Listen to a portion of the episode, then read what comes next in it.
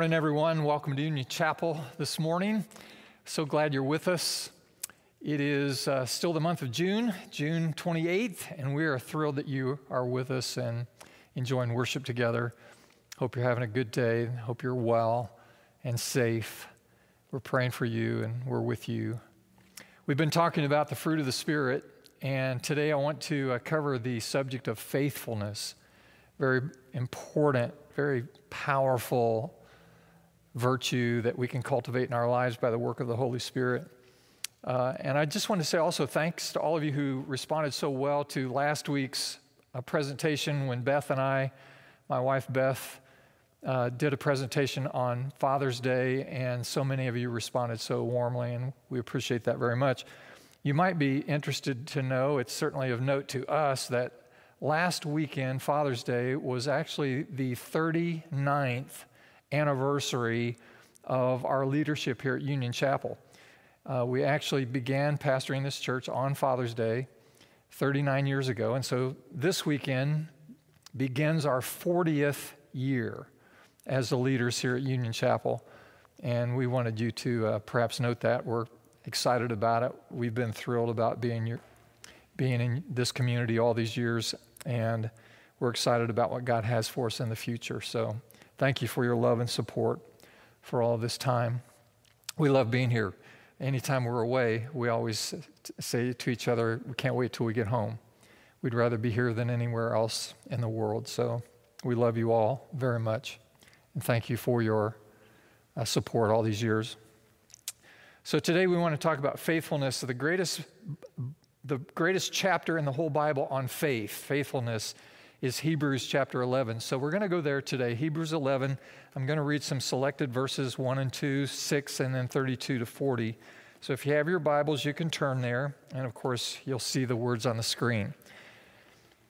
Verse 1 Now faith is confidence in what we hope for and assurance about what we do not see. This is what the ancients were commended for. Now, down to verse 6. And without faith, it is impossible to please God because anyone who comes to him must believe that he exists and that he rewards those who earnestly seek him. Now, following that, there are a number of examples from the Old Testament saints of faithfulness and, and faith filled living, all the way now down to verse 32. And what more shall I say?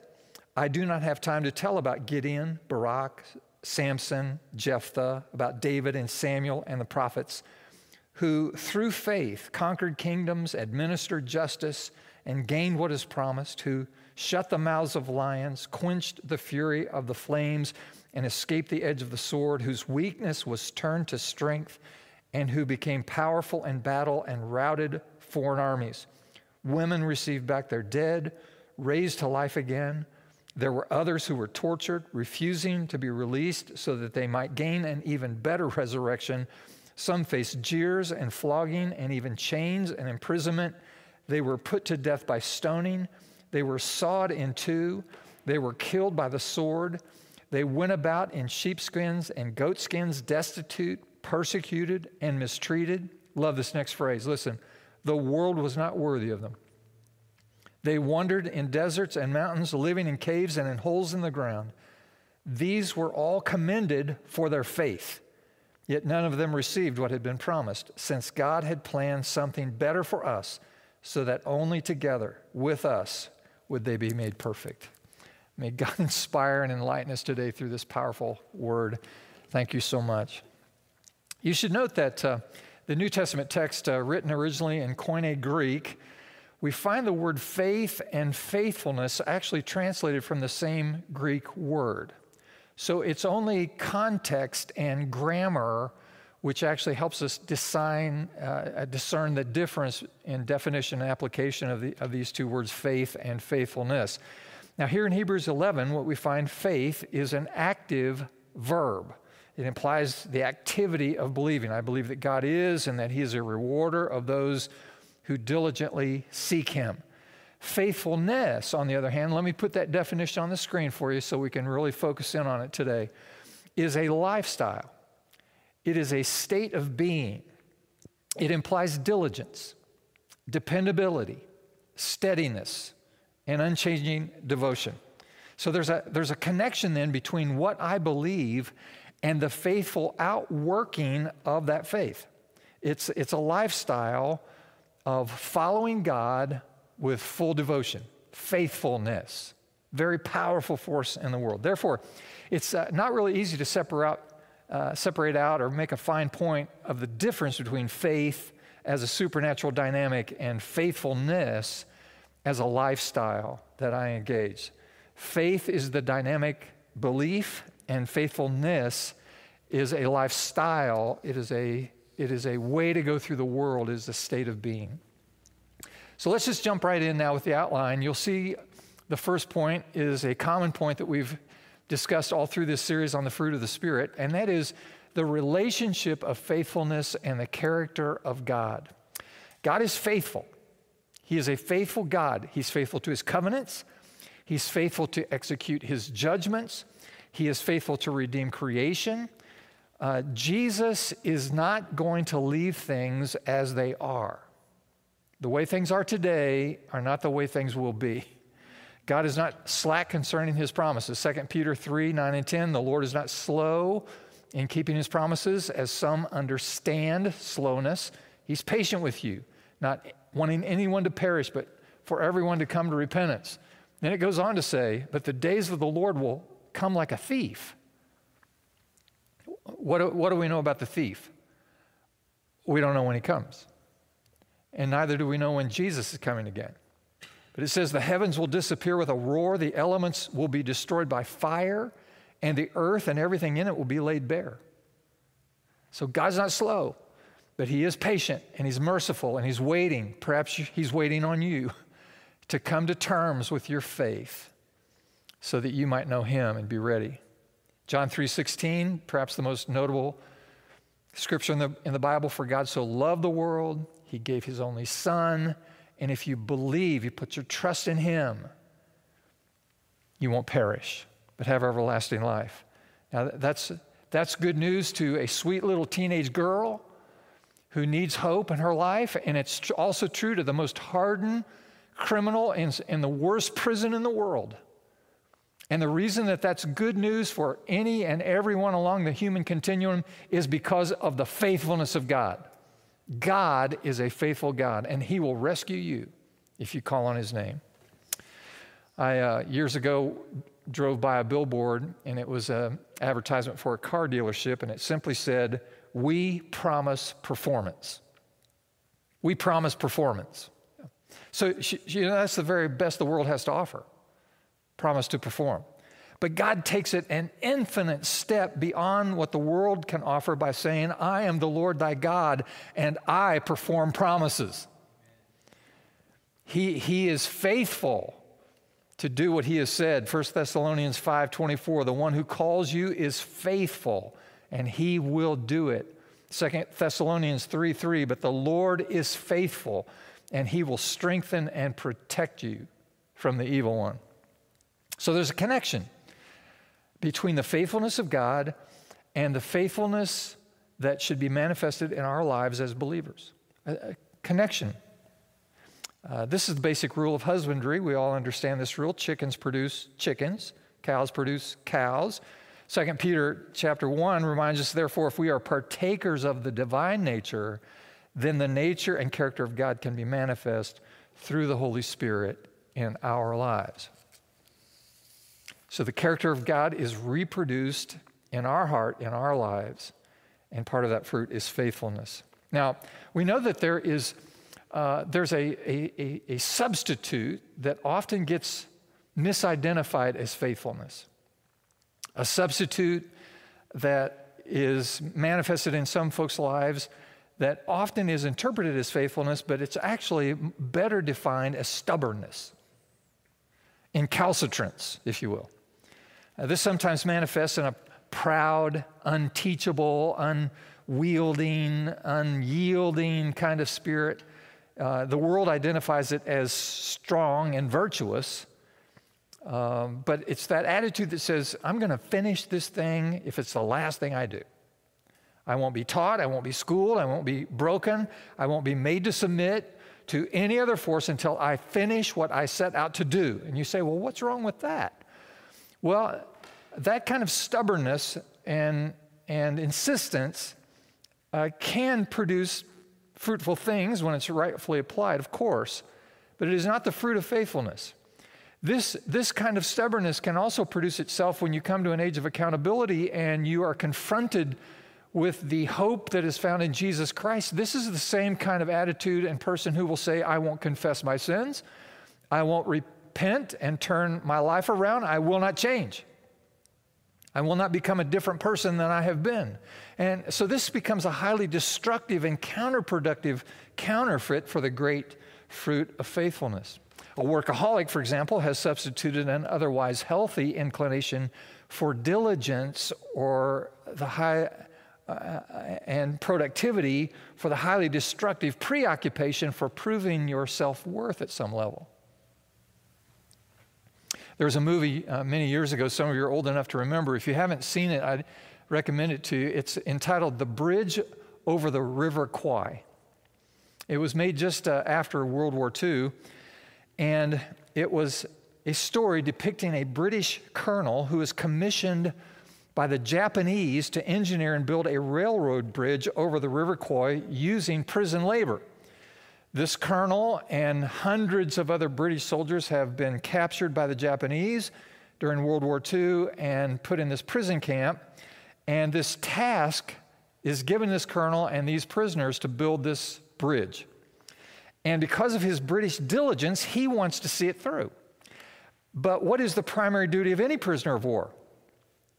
It's not to build bridges for the enemy, but to frustrate their war effort by any means possible. However, by the end of the movie, uh, this colonel has such pride and such independence that he has forgotten the Allied war effort. He's, com- he's completely blinded by his own, by his own stubbornness and in- innovation. He's forgotten the suffering of his own people. All he is concerned with is his own ego and his own will and his own strength to build this bridge. And by the end of the movie, the, this colonel is actually protecting the bridge from the Allies. It's exasperating when you watch the movie. You just think, what is wrong with him? He, he resists efforts to blow up the bridge across which the Japanese will send troops across from Thailand to fight his own British troops in Burma. So it's a very strategic bridge that he has engineered and built through this process. You say, well, what kind of insanity would cause that? What, what, what is that the result of? Well, it's the same kind of insanity that will cause a person to sit in church or to sit in your, your home or wherever you're happen to be watching from right now, to sit there and say, I resist. I resist the loving appeal of God through his son, Jesus Christ, no matter what you say. Doesn't matter what you say, doesn't matter what you do, I will not break, I will not yield, I will not surrender, no matter what.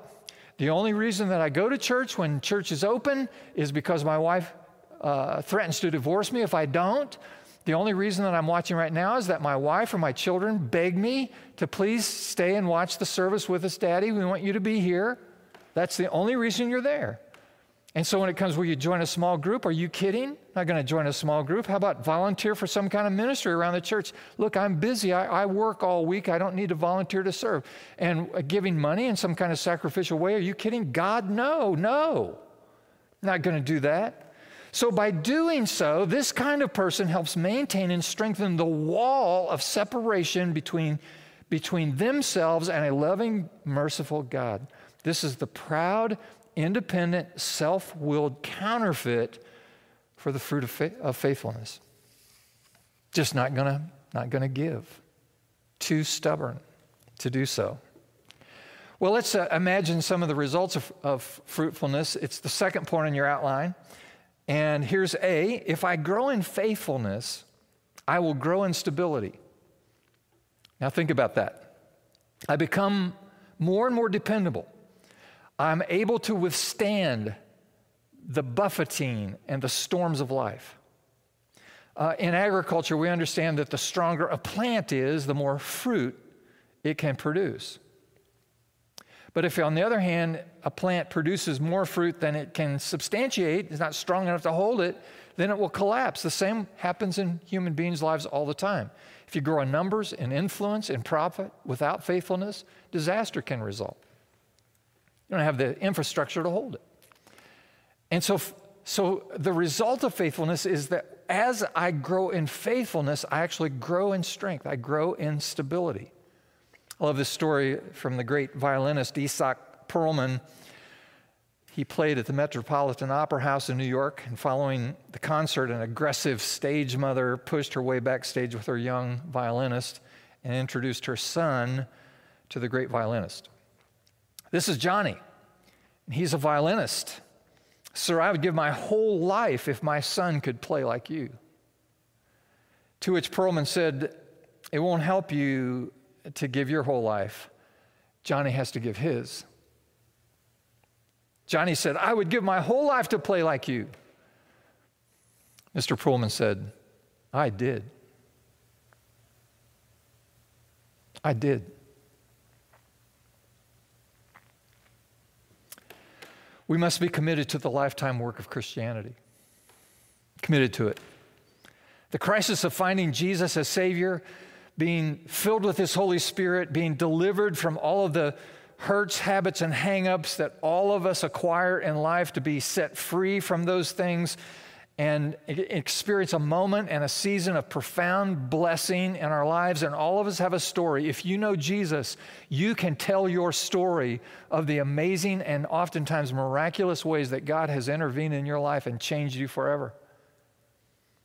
And all I'm saying is that that must be followed by the careful, intentional, methodical, faithful walking with God. Stone upon stone upon stone upon stone upon stone. Faithful over the course of a life. Isaiah 40, verse 31 says, They that wait upon the Lord, wait upon the Lord, shall renew their strength. I want to put this statement on the screen. There is no short run substitute for long run faithfulness. Can't find one. No short run sub for long term. God will trust the faithful person with more. This is number B. Results of faithfulness. God will trust the faithful person with more. Now, hear that. If I could just impress young people with this truth, listen to me carefully, young folks. You, you decide if you're young or not. Preparation is never wasted, never wasted time preparing for what God has called you to do is always value, value added. For example, maybe you're called to preach, maybe you're called into some kind of full time vocational ministry. Here's my advice to you let God sharpen your skills. Let God sharpen you. Let Him prepare you. Don't rush. Don't hurry.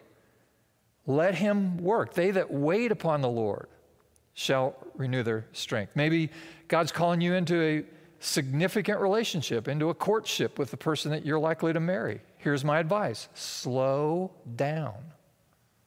Slow down. Learn one another. Learn each other's strengths, learn each other's weaknesses. You know, give your relationship time to disintegrate. Because if it's going to, it will.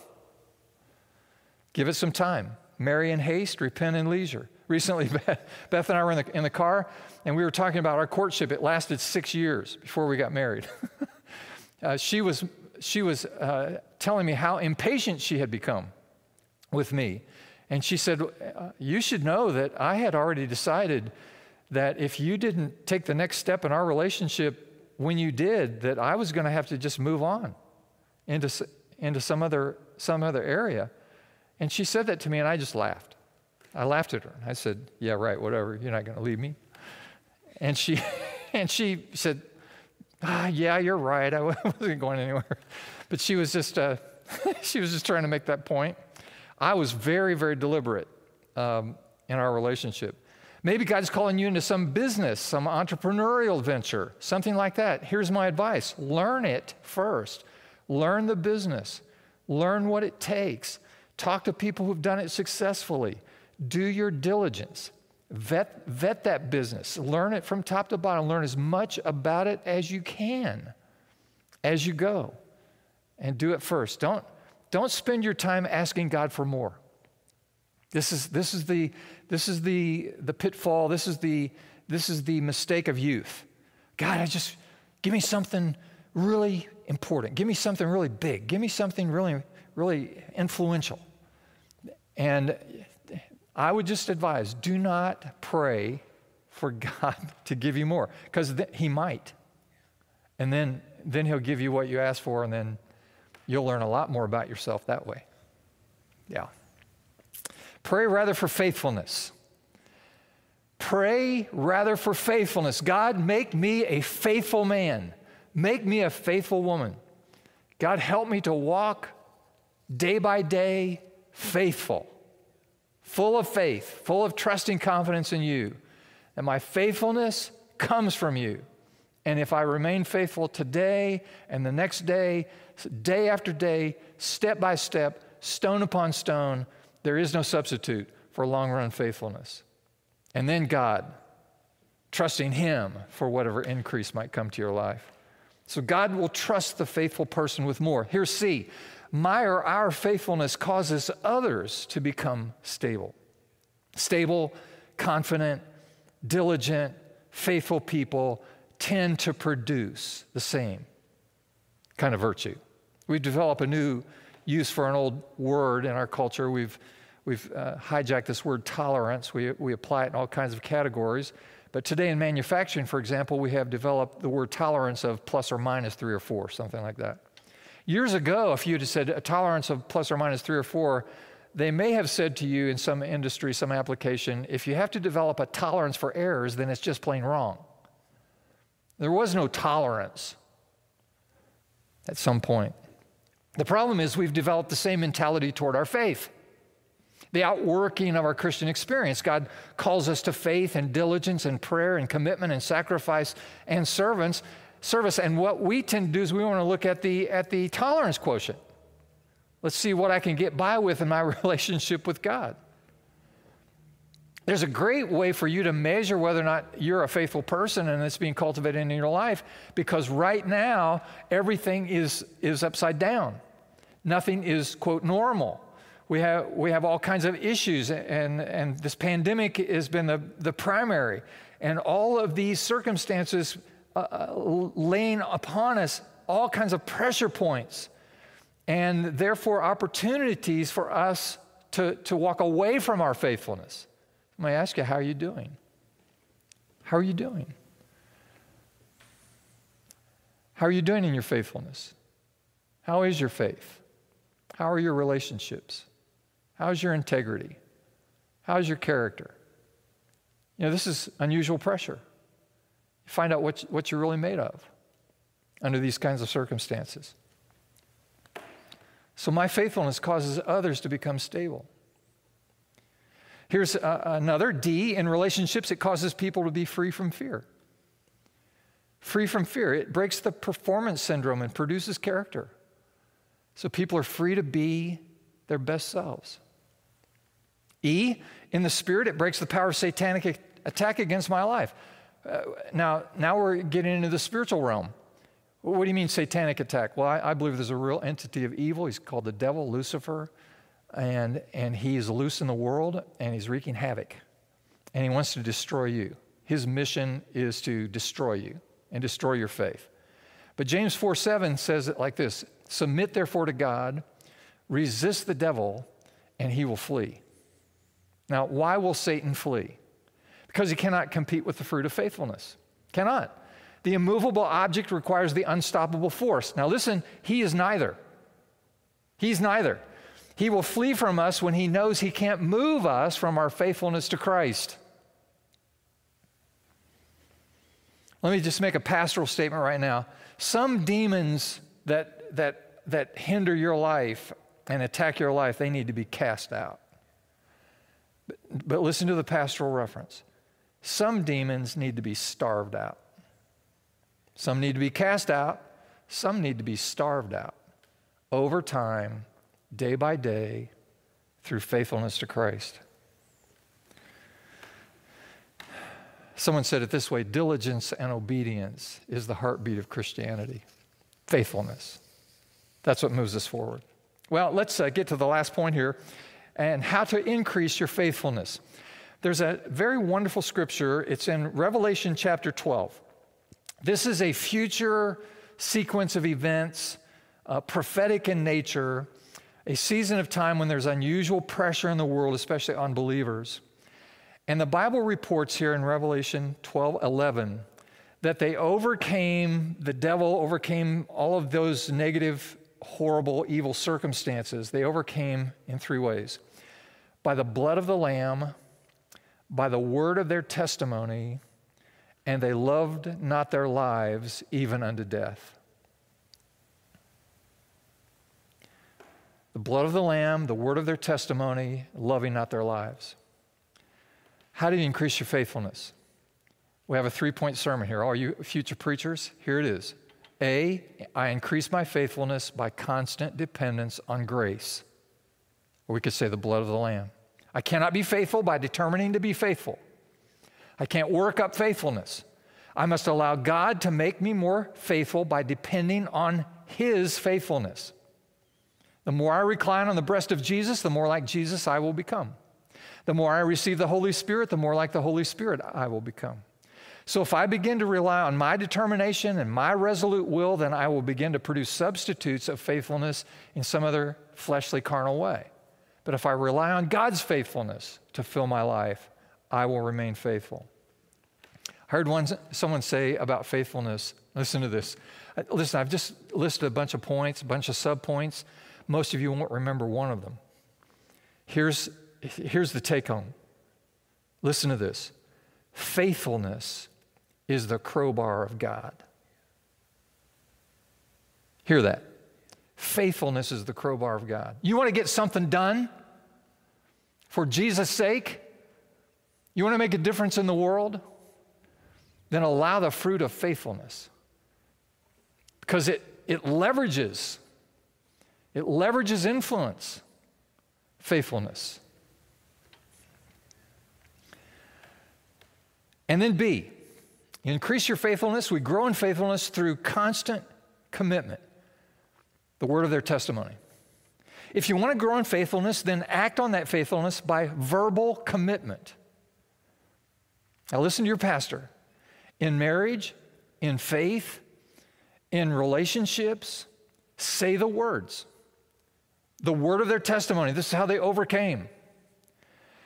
The words, I love you, thank you, you're great. To God, I worship you. Say those words. There is power in faithful words. And this is how you increase your faithfulness and you overcome. And then finally, see, willing to pay the price for discipleship. They love not their lives even unto death. Now, this is the last point, and, I'm, and this may f- feel like a downer, but I hope it inspires. Let me just summarize the Christian faith this way the Christian faith is a martyr faith.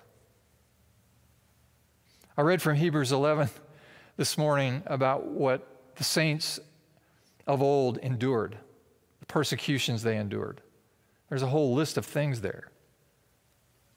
I mean, some of it's horrible, it's horrific. And yet, that's what they endured. There are a lot of people today talking about prayer for example, but they're not praying.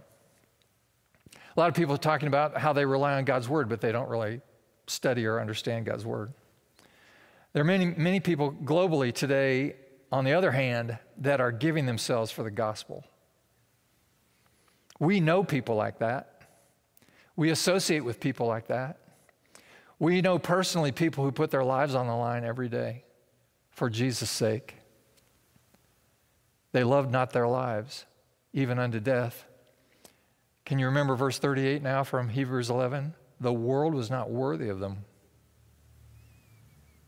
This is what we say about people who are faithful. Last story, this comes from Boca de Juan Capitan, small town in Mexico. Years ago, a very, very violent town. even though it was a relatively small village, uh, there were many murders every week in Boca de Juan Capitan. One young Hispanic man and his wife and four daughters felt the call of God, heard Jesus say to them, I want you to go to that village and plant a church. Can you see this man? His wife and four daughters? They had a little motorcycle, and behind it, they, they had a little, a little trailer, and upon which they had built this little platform. So they would pull the motorcycle onto the corner of a street in the village, and he would stand up on this platform and he would preach the gospel because God had called him to plant a church in this violent town. And he was often persecuted. They would pelt him with rocks and hurl insults at him and curse him, threaten him. And one day, a, a band of young men, hands with machetes, drunken, demonized, threatening, grabbed this man and laid his head on, on this platform and were threatened to kill him. And would not have been unusual to see someone murdered like that in this town. And he said simply to them as he lay his head on this platform, an altar, if you will, he said, God has called me to plant a church here, and I will be faithful to the end. God has called me, and He is faithful. And as he laid his head on that altar, he said, Go ahead, take my life.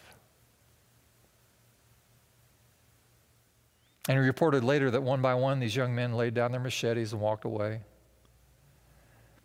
And today, the First Pentecostal Church of God exists in Boca de Juan Capitan, Mexico.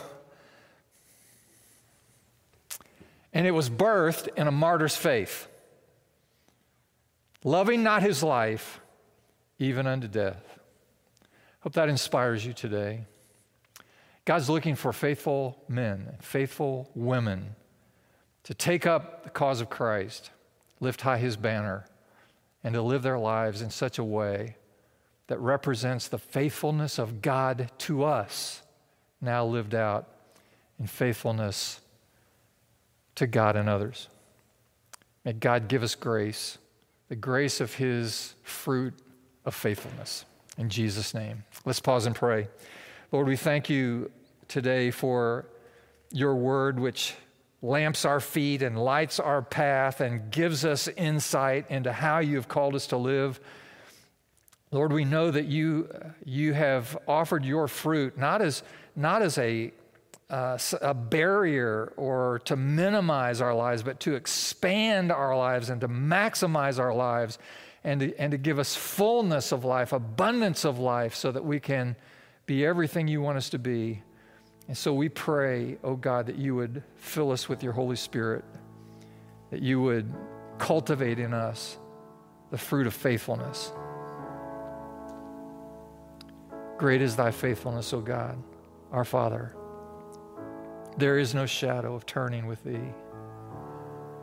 Thou changest not, thy compassions, they fail not. Great is thy faithfulness, Lord, unto me. Thank you, Lord, for your faithfulness. Now build it anew, fresh, and strong in our lives. In Jesus' name we pray. Amen. Could I just remind you that we can uh, connect with you if you will reach out to us? Just use your smartphone, text the message 123 GO to the number 94000. There's a menu of ways that we can be helpful to you. Maybe you need to take the first step in your journey of faithfulness and to receive Christ as your personal Savior, we want to help you with that, to take that step. Or maybe you have some other uh, practical need in your life right now that we can be of service. Please just let us know and we'll be in contact with you. 123 GO, that message to 94000. God bless you.